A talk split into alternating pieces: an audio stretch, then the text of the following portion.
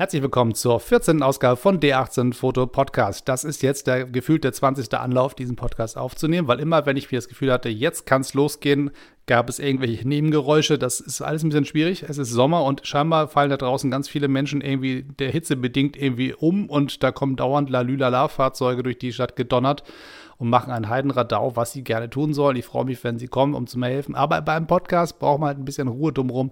Und deswegen habe ich jetzt erstmal alle Fenster zugemacht und hoffe, dass jetzt das hier schön auch ruhig ist. Es ist natürlich schwierig. Heute ist ein unfassbar heißer Tag. Also, glaube ich, knapp 30 Grad da draußen und eine wahnsinnige Spüle und dann die Fenster zuzumachen und zu sagen, ich sitze hier drin im Dunkeln und äh, vegetiere so vor mich hin, ist nicht wirklich die beste Idee. Aber es hilft ja nichts. Ich möchte ja gerne mit euch sprechen, also muss ich ein bisschen spitzen. Das ist jetzt einfach mal, ja, das ist jetzt so, soll nicht euer Problem sein. Ich wollte es euch nur mal erzählt haben. So, die kleinen Probleme eines Podcasters.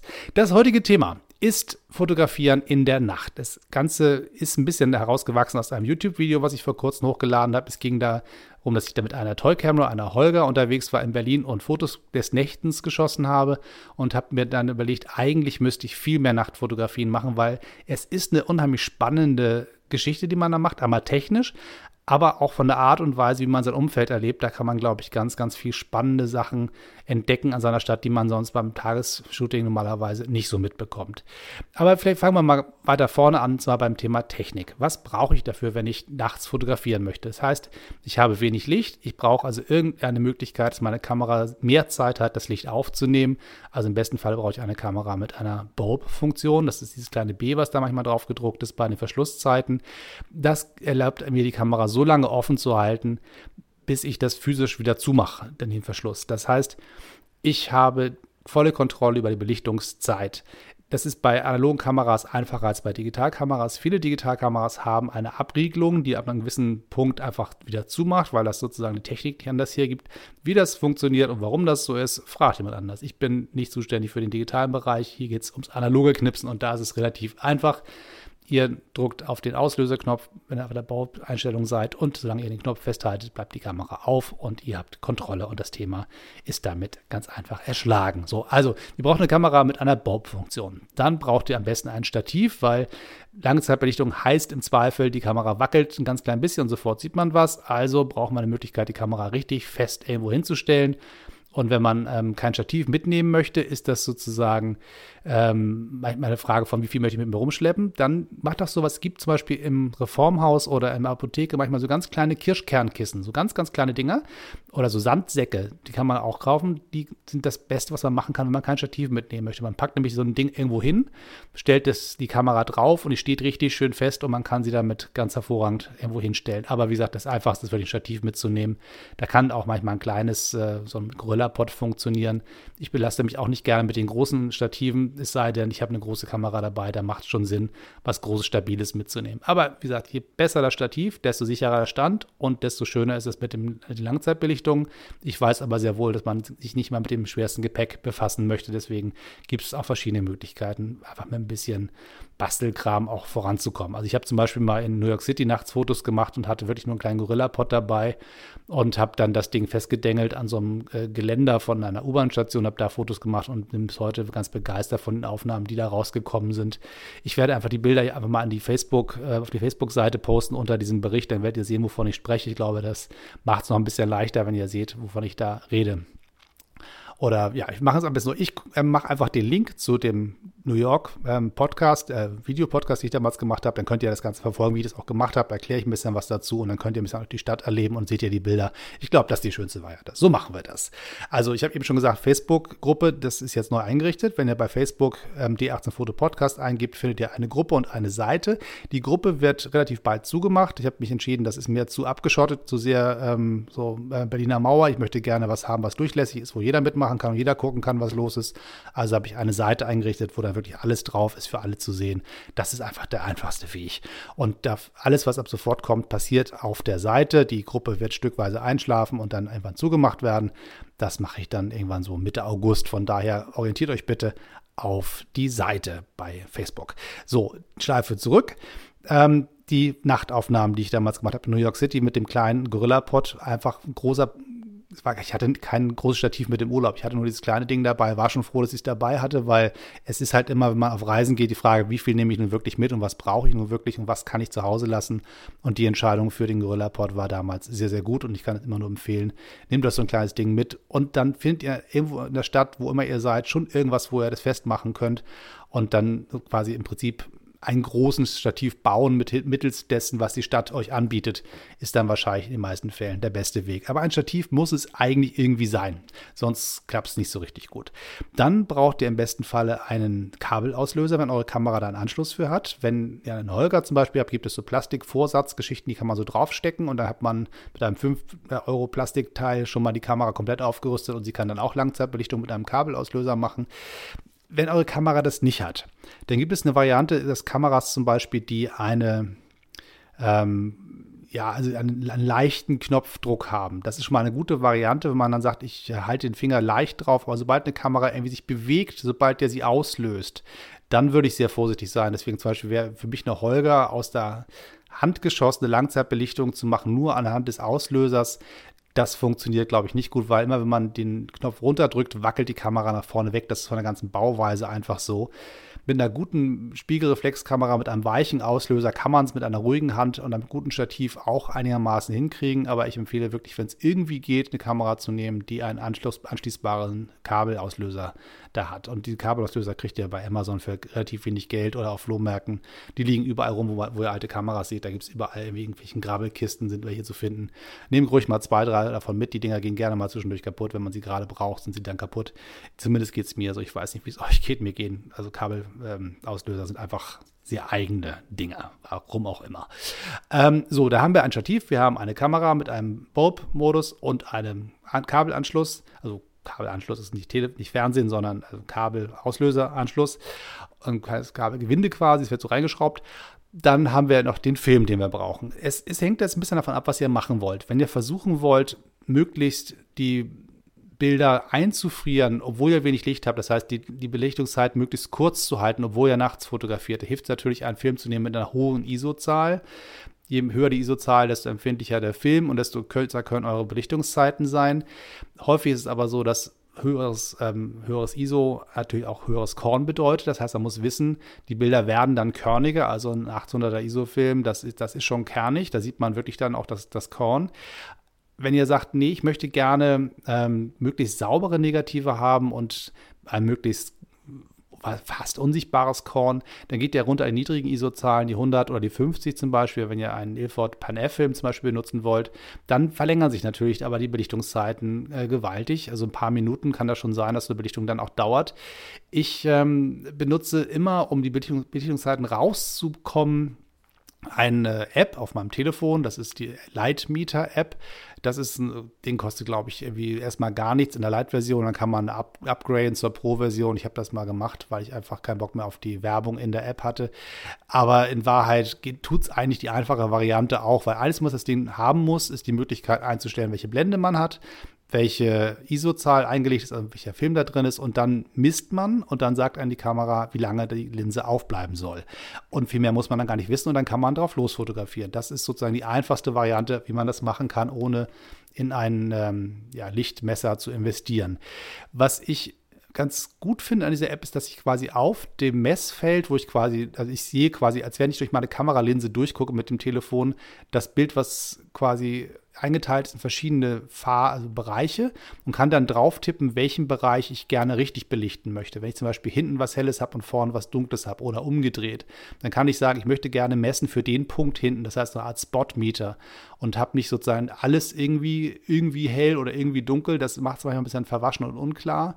Wenn ich jetzt aber sagen möchte, ich möchte hinten die helle Statue fotografiert haben, vorne soll es irgendwie dunkel sein oder umgekehrt, dann kann ich mich wirklich mit dem Finger quasi drauf tippen auf dem Bild und dann wird es genau an der Stelle gemessen, wo ich es angetippt habe. Das ist eine ganz feine Sache und ist auch eine Weiterentwicklung dieser App. Das war früher noch nicht so, das ist jetzt dazugekommen und das macht wirklich dann noch ein bisschen mehr Spaß, damit auch zu messen und einfach auch mal so zwischendurch mal zu sehen, Mensch, was für eine Belichtungszeit bräuchte man denn hier? Ist auch ein bisschen Zeitvertreib, wenn man an einer Bushaltestelle nachts rumsteht und nach Hause fahren möchte und nichts zu tun hat, dann kann man einfach mal die Gegend messen und dann man auch, lernt man auch so ein bisschen Situation einzuschätzen, nach dem Motto, okay, mit dem 50er-Film wird das hier, die Situation, die etwa zwei Minuten dauern, dann drehe ich an der ISO-Zahl ein bisschen herum, stelle fest, ach, guck mal, 400, der würde jetzt in zwei, drei Sekunden sich erledigen, aha, verstanden. Und dann kann ich sozusagen beim nächsten Mal mich entscheiden, was für einen Film ich mitnehmen möchte, je nachdem, was ich für eine Idee habe von dem Projekt. Möchte ich gerne wirklich Langzeitbelichtung haben, wo lange Autofahrten zu sehen sind, äh, quasi Lichtstreifen, die durchs Bild gehen? Oder möchte ich quasi eher Sachen einfrieren, zum Beispiel einen, einen Bus, der irgendwo vorbeifährt, wirklich wahrnehmen als äh, den Bus und nicht nur als Lichtstreifen? Dann brauche ich eine kürzere Verschlusszeit. Das kann ich dann einfach, einfach meinen Erfahrungswerten heraus ableiten und entscheiden. So, da habe ich eigentlich alles, was ich brauche. Ich habe jetzt irgendwie meine Kamera, ich habe meinen, meinen Fernauslöser, ich habe ähm, mein Stativ und ich habe einen Film. Dann seid ihr eigentlich schon mal ganz gut gewappnet. Das ist sozusagen technisch erstmal das, was man so braucht. Was ich noch empfehlen würde, zusätzlich mitzunehmen, ist, dass ihr ein Notizbuch mitnehmt und euch aufschreibt, wann ihr welches Foto mit welcher Belichtungszeit gemacht habt, einfach um das eigene Erfahrungswissen festzuhalten. Wenn ihr später die Negative anguckt und irgendwas nicht ganz funktioniert hat, könnt ihr nochmal gucken, was da schiefgelaufen ist. Oder wenn ihr sagt, Mensch, boah, das war ja voll auf den Punkt, was habe ich denn da gemacht? Dann hilft es total nachzuschauen und zu sagen, ach, guck mal, aha, das sind also zwei, drei Sekunden gewesen. Das ist manchmal eine ganz hilfreiche Geschichte und da würde ich mich einfach tatsächlich drauf verlassen, ein kleines Notizbuch mitzunehmen, also Papier und Stift ist das einfachste. Man kann es natürlich auch ins Telefon eintippen, diese, diese kleine ähm, Notizfunktion eignet sich auch davor. Da muss jeder für sich rauskriegen, wie man am besten arbeitet. Aber ich habe festgestellt, für mich ein kleiner Stift und ein Papierding, das ist für mich das Schnellste, aber da ist jeder auch irgendwie anders und das soll auch dann so sein. Ähm, so, jetzt ist sozusagen die Technik erstmal abgeschlossen. Nur ist die Frage, was möchte ich eigentlich machen? Wie möchte ich die Stadt erleben? Und da kann man rangehen und sich zu Hause tausend Gedanken machen oder man zieht einfach los. Und meine Empfehlung ist wirklich, geht raus und sucht euch eine Gegend aus, die ihr spannend findet, die ihr vielleicht auch ähm, tagsüber häufig seht und einfach mal den Kontrast zu sehen, wie sieht die gleiche Gegend, die ich jeden Tag sehe, nachts aus? Sieht es anders aus? Ist das irgendwie, fühlt sich die Stadt anders an in der Nacht? Sind andere Leute unterwegs? Wie, wie, wie ist das da so? Und da passieren wirklich auch die ganz spannenden Geschichten und da entdeckt man auch, was man fotografieren möchte. Also ich, wenn ich mir eine Stadt nur im Hellen angucke und soll mir dann im Kopf überlegen, was ich denn da fotografieren möchte, wenn es dunkel ist, das kann nicht so richtig funktionieren. Man muss die Stadt richtig erleben und erspüren und feststellen, was einem auch als interessant erscheint und wo die Lichtquellen sind. Was ist eigentlich erleuchtet in der Nacht? Was ist dunkel?